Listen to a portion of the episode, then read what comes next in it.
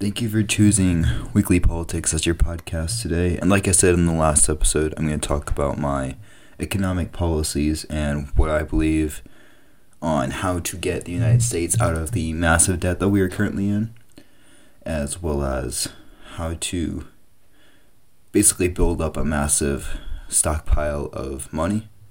Like, you know, the company Apple, they have a massive stockpile of money. I don't know how, but they do.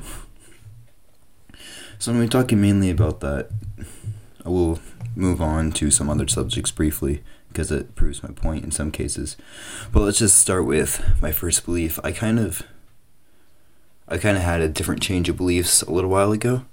So over the minimum wage specifically, actually. Biden's trying to push a $15 minimum wage. And there's a lot of pushback. Not really from the media. The media actually likes it, because it gives them something to talk about. But there's a lot of pushback from companies. Even Walmart, for example.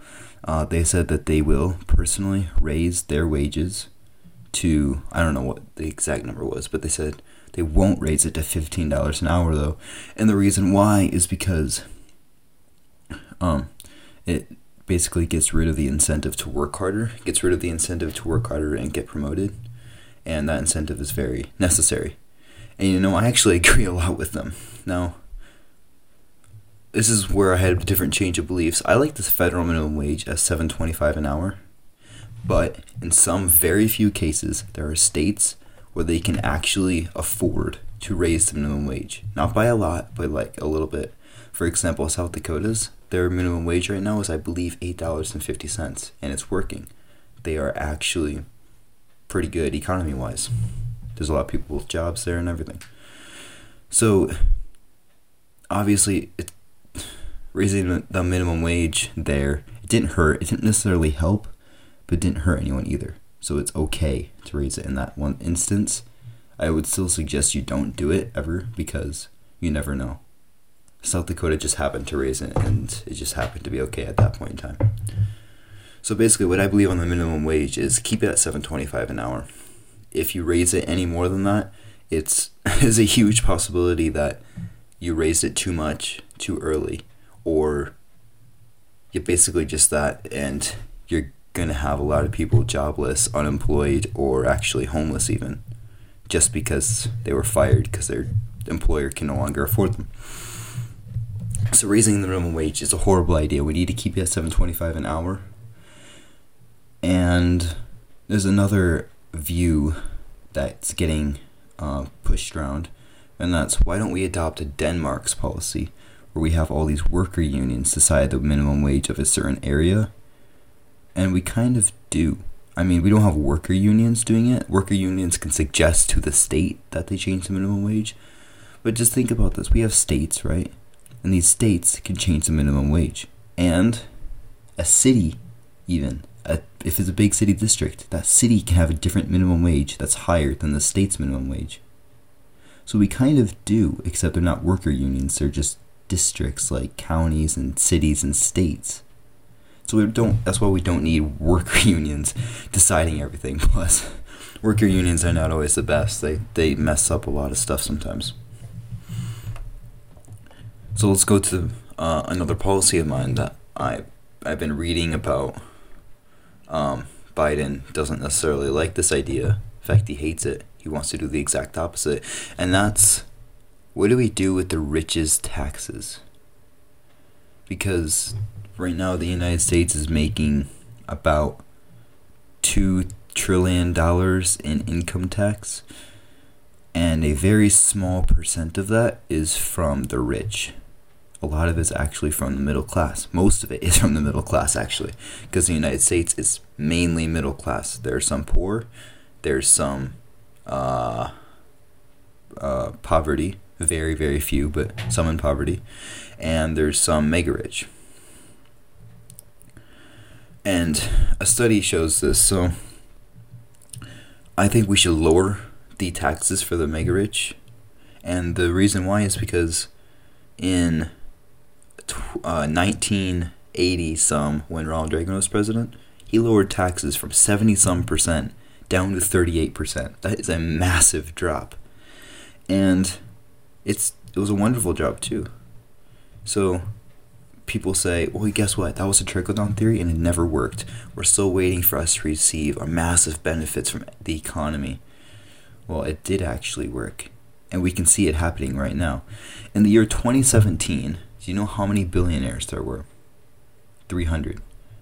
In the year 2020, there were over 700 billionaires in the United States. That's because of those tax drops. People got to keep more of their money. They got to spend more of their money. It overall boosted the economy.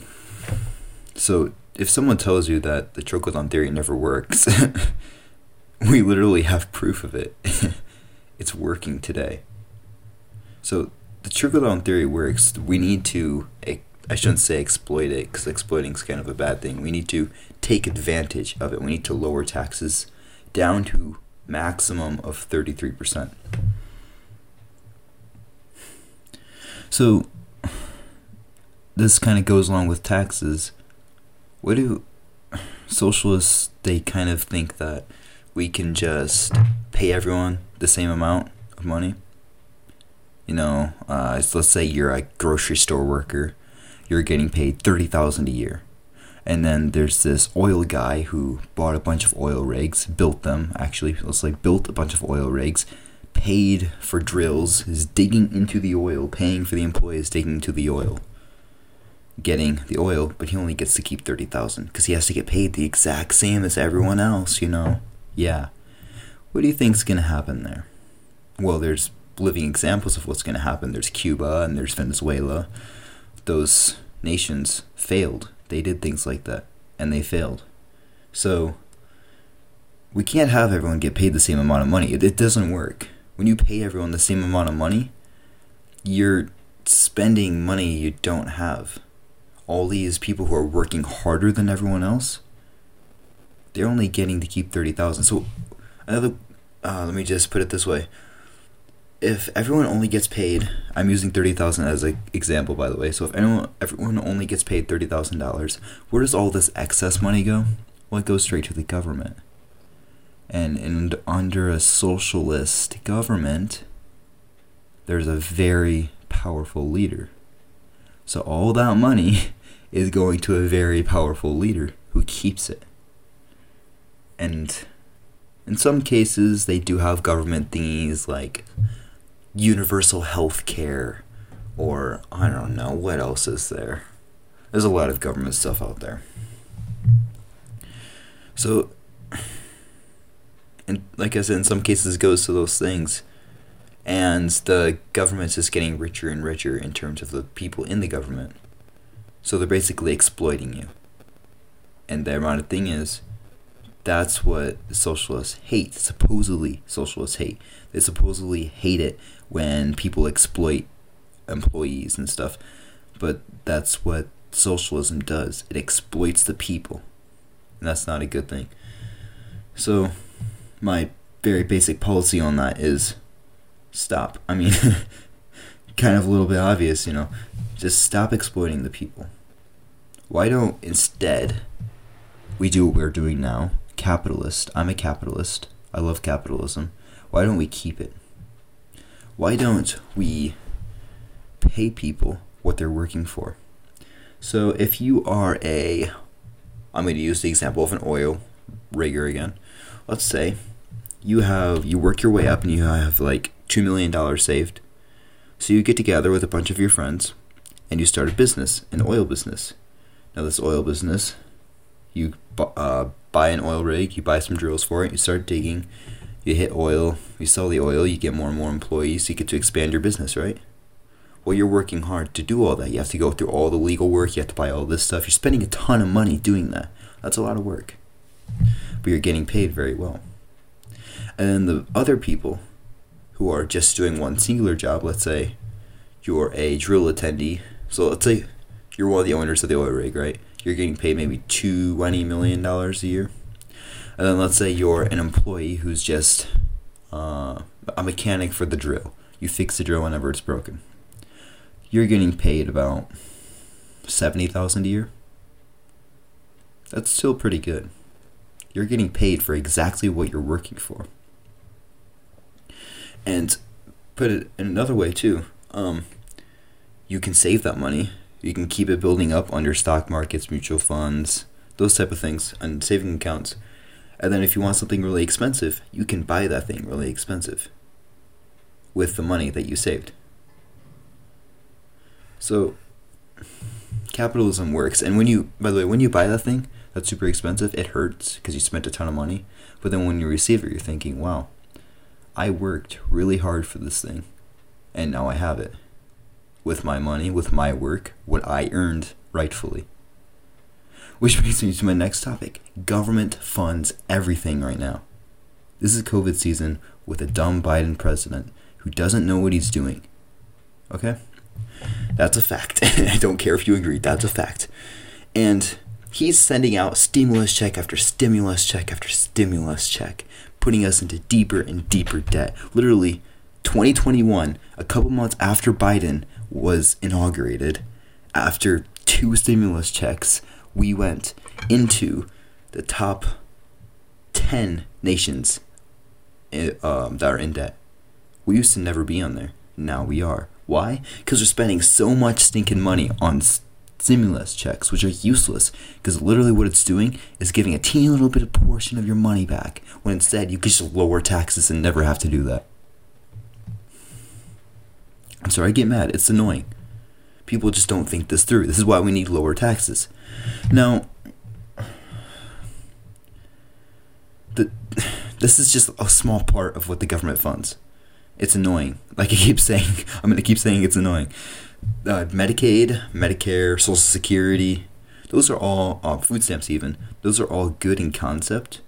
The problem is that they're so easy and simple to just take advantage of and lie about. For example, let's say you're on food stamps, and then your kids who are under you also get onto food stamps because you were on food stamps. And then your grandkids get onto food stamps because your kids were on food stamps. No, you were rightfully on food stamps, let's just say, because you couldn't get a job. You tried to get a job, you couldn't. And so you applied for food stamps for that government benefit, and you got it, okay? Cool. But your kids on the other end never applied for a job. But why are they on food stamps? Because you were. And then your grandkids are on food stamps, even though they never applied for a job either. Why are they on food stamps? Because their parents were, or your kids were. It's a government system that's so easy to exploit. Instead, what we should do is we should have it so if you apply for, you have to fill out like a resume sort of. You apply for a job, you get rejected. And if you were previously on a job, you need to explain why you were fired or why you quit. You need to explain every single job you've tried to apply to, and then you turn it into the government. The government will have someone look over it and fact check you basically. They'll call every single employer that you apparently worked for or tried to work for, and they'll see if there's any job opportunities out there for you. And if there isn't, then yes, you get that government benefit of food stamps. Same thing should happen for Medicare and Medicaid. Now, Obamacare, that's a whole different story. Just completely get rid of Obamacare, okay? Just get rid of it. It's useless, literally. The only thing good that's coming out of it is protecting pre-existing conditions, which basically says that if you have State Farm, let's say you have State Farm health insurance. I don't think that's a thing, but pretend that it is a thing, okay? Let's say you have State Farm health insurance, and you have a condition of, I don't know, let's say you have a heart condition. State Farm says, you know what, we will pay for every single doctor visit and, what's it called, prescribed drug for your heart condition. But then you switch insurances because, I don't know, your work or something, and this new insurance says, you know what, we're not going to pay for that stuff, we don't want to. No, protecting pre-existing conditions makes them have to pay for it because your previous insurance paid for it. So protecting pre-existing conditions basically says if this insurance pays for it, then this one also has to. And I like that. I like that a lot. Now, something else I have a thing with is over insurance specifically Obamacare, is they're making insurances pay for your abortions. They're making your insurance pay for your transgender.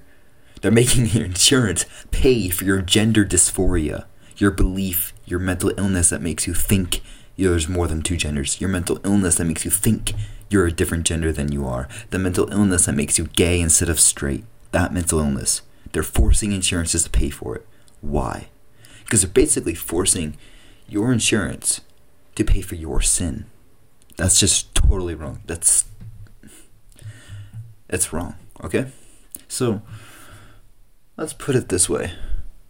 Gender dysphoria is a mental illness, but I have a theory that has actually been proven a couple times now. If you have a mental illness, it can be cured, okay? And liberals will say, well, yeah, of course it can be cured. Gender dysphoria can be cured by transgenderism. No, that's not true, because when you...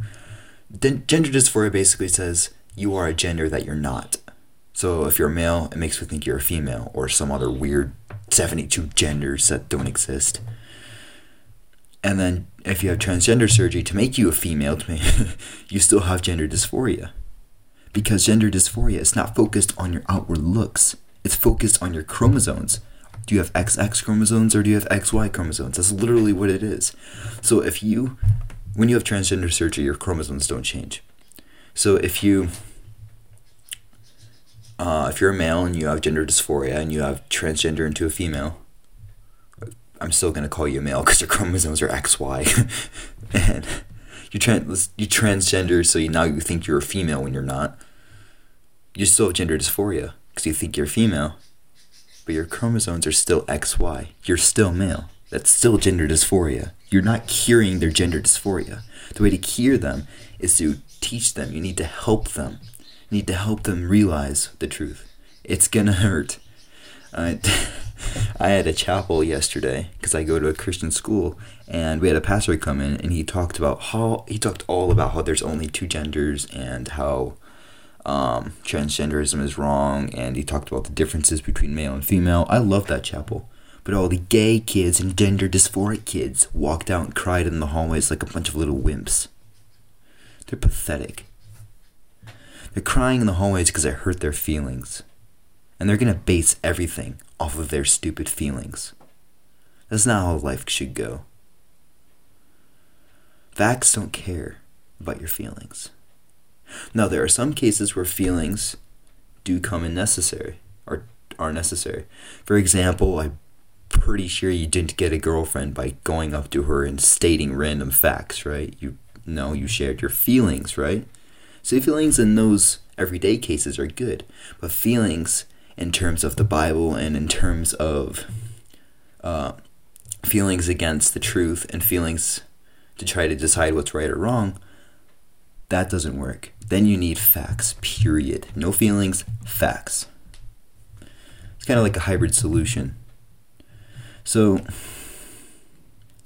as I was saying, we shouldn't have insurances be paying for your sin. That's basically forcing me to pay the insurance more just because the insurance is paying for your sin, paying for your gender dysphoria, your transgenderism, paying for your pathetic little mental illness that makes you cry in hallways after an offensive chapel. I'm sorry if there's anyone who's gay who's listening to this. That was like Christian perspective that I just listed. And if you're gay and you're listening to this, hopefully you can at least agree with me that there are only two genders. And crying after a chapel because someone stated the differences between male and female and dared to say that in the Christian religion being gay is a sin is stupid, okay? If you're not a Christian and you're gay, I'm still against your gay marriage. But I can't make it illegal because this is a free country. But I can most certainly speak against it. And that is exactly what I'm doing. So, back on topic to insurances. We don't need insurances paying for your sins. I don't want to pay for your transgender surgery. I don't want to pay for your abortion. I don't want to pay for you to kill your little children. stupid. So what about universal healthcare? What if we just, magically fix all of the world's problems by making me pay for someone in Alaska's heart surgery? I bet that's going to work. No, it's not going to work. Me paying for someone else's surgery only works on a tiny little scale, which is what insurances are. And insurance is where there's a company, and they make money off of you paying your premiums, which is your monthly payment to the insurance. And if someone who's a member of that insurance who pays premiums has a heart failure or an accident, that insurance will pay for some or even all of their doctor bills in some cases. That's what insurance is. Well, isn't that what universal healthcare is? Yeah, pretty much, but on a much, much broader scale. 330-ish million people all under the same insurance plan? Does that sound fair to you? No. Why? Because some people don't need as much insurance. Some people need less insurance. Some people need more insurance. It all comes down to how often you get hurt or how often you drive your car or so forth. That's basically why there's so many different insurance companies. Because some people need this type of insurance, some people need this type of insurance, people need this type of coverage, some people need that type of coverage. Universal healthcare takes that all away.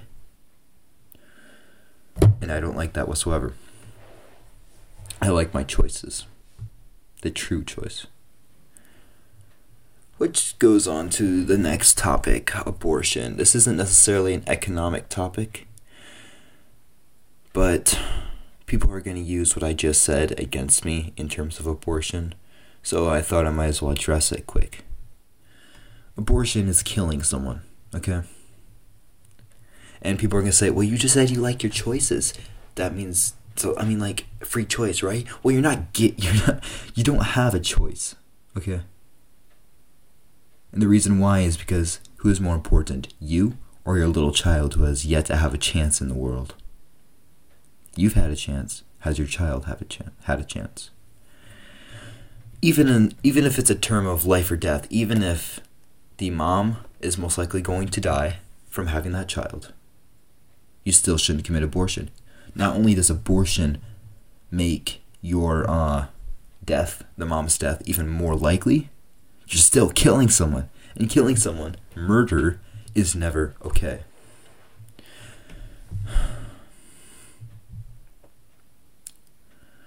So I live in a very conservative area, and there are some signs that say a baby is a baby, which I love that. There's also some signs that say adoption is still an option, and one that says 18 weeks and my heart starts beating or something like that. Those are all amazing signs. I love them. One of them was vandalized a long time ago because some not so educated person decided that he wanted to be okay with people killing other people. So let's put it this way. Let's say you have let's say you have a choice, okay? You can pay money to get your kid aborted, or you can just take a knife and kill your 8-year-old son. Which would you rather do? Well, you'd rather abort the child. Why? Because your conscience is against murder. But that's a little bit hypocritical, isn't it? Your conscience is against murder, so you can't kill your 8-year-old son, but you can kill your son that you have yet to see. Just think about that. Our conscience is based off what we can and cannot see. Just because you can't see the child in you does not mean that he or she does not exist.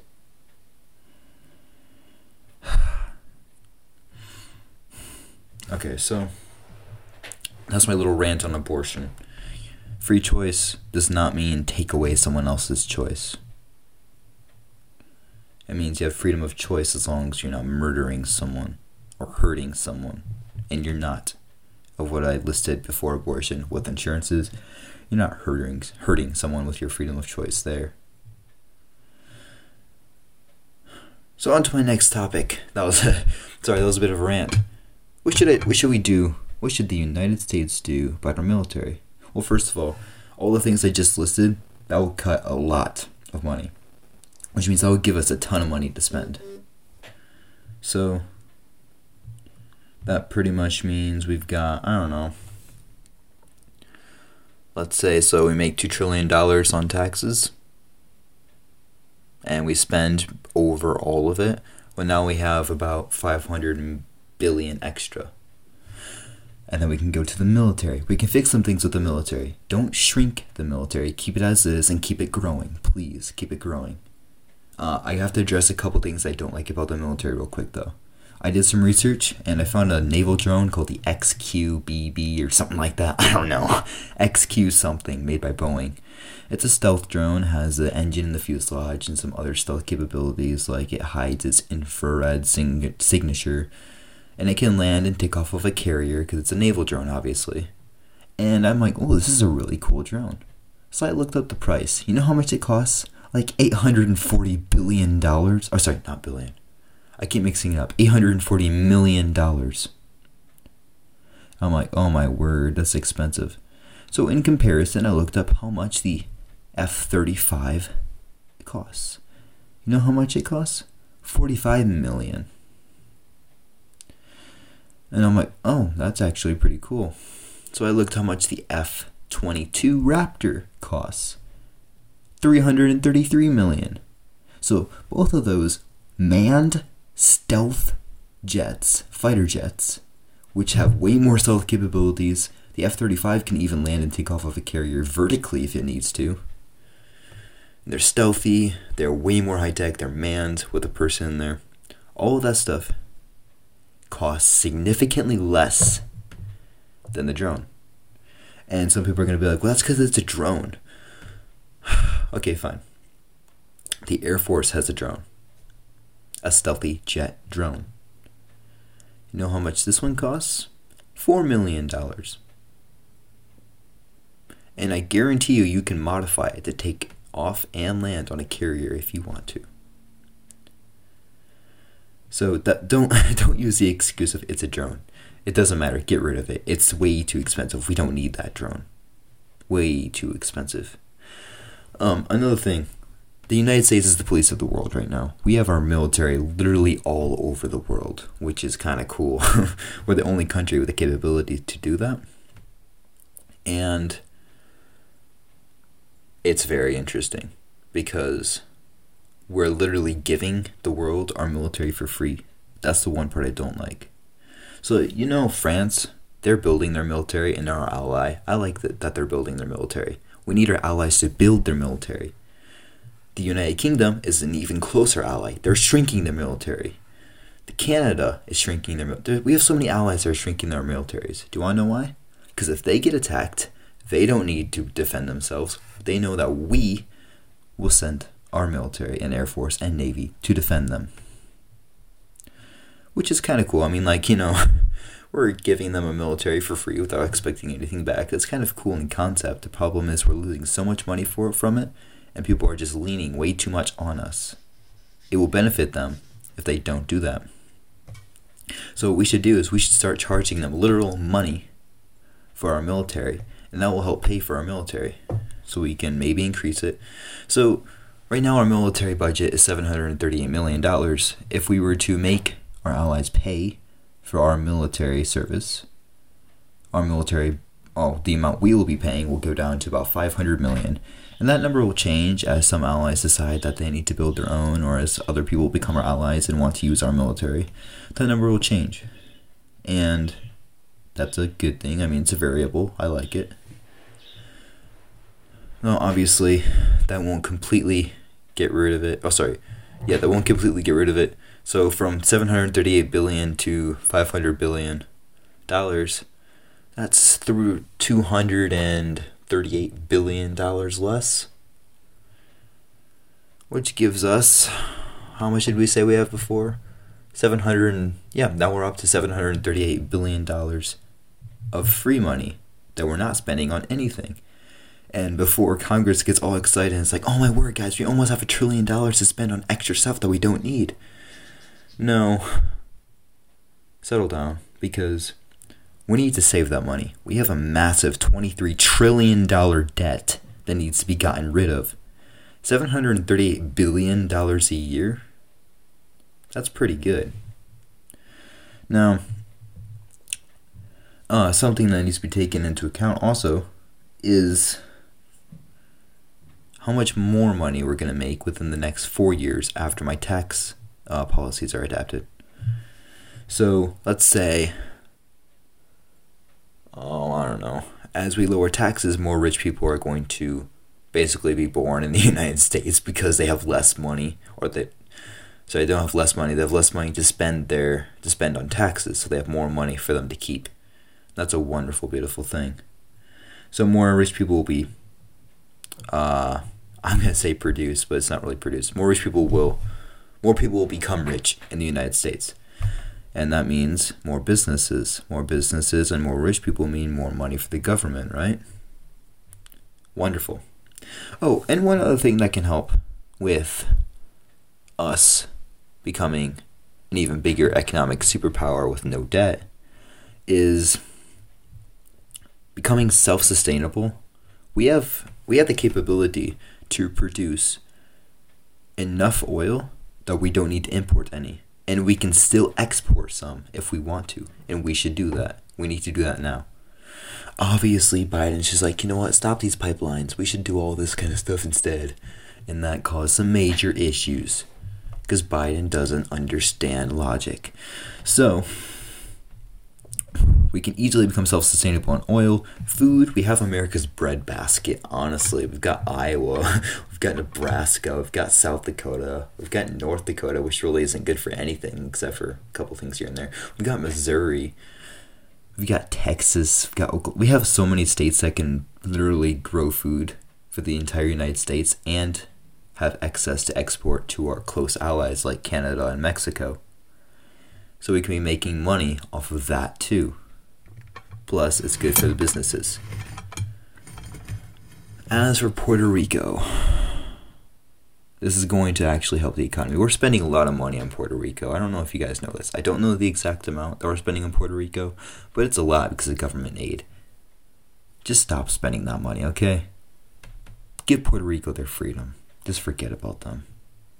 They're weighing us down. Which brings me to another topic.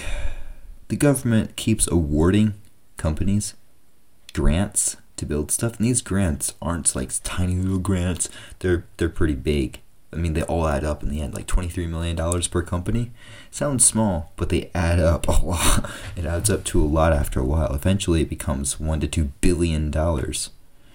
And I don't like this at all.